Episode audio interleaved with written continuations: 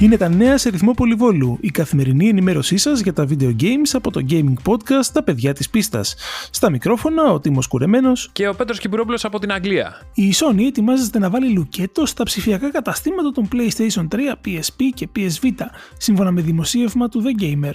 Οι παίκτες θα εξακολουθούν να έχουν πρόσβαση στους τίτλους της βιβλιοθήκης τους, αλλά χωρίς τη δυνατότητα αγοράς καινούριων. Το Tactical Shooter. Στο. Το Tactical Shooter Ready or Not θα κυκλοφορήσει τελικά από την Team 17.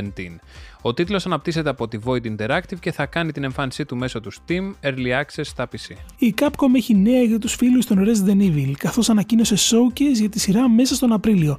Δεν έχουμε βέβαια την παραμικρή ιδέα τι καλό θα μας δείξει. Αυτά για σήμερα. Ραντεβού αύριο με περισσότερα νέα και μην ξεχνάτε... Κάθε Παρασκευή ανεβαίνει νέο επεισόδιο «Τα παιδιά της πίστας» σε Google Podcasts, Apple Podcasts, Spotify και στο group μας στο Facebook «Τα παιδιά της πίστας Gaming Podcast». Καλή συνέχεια!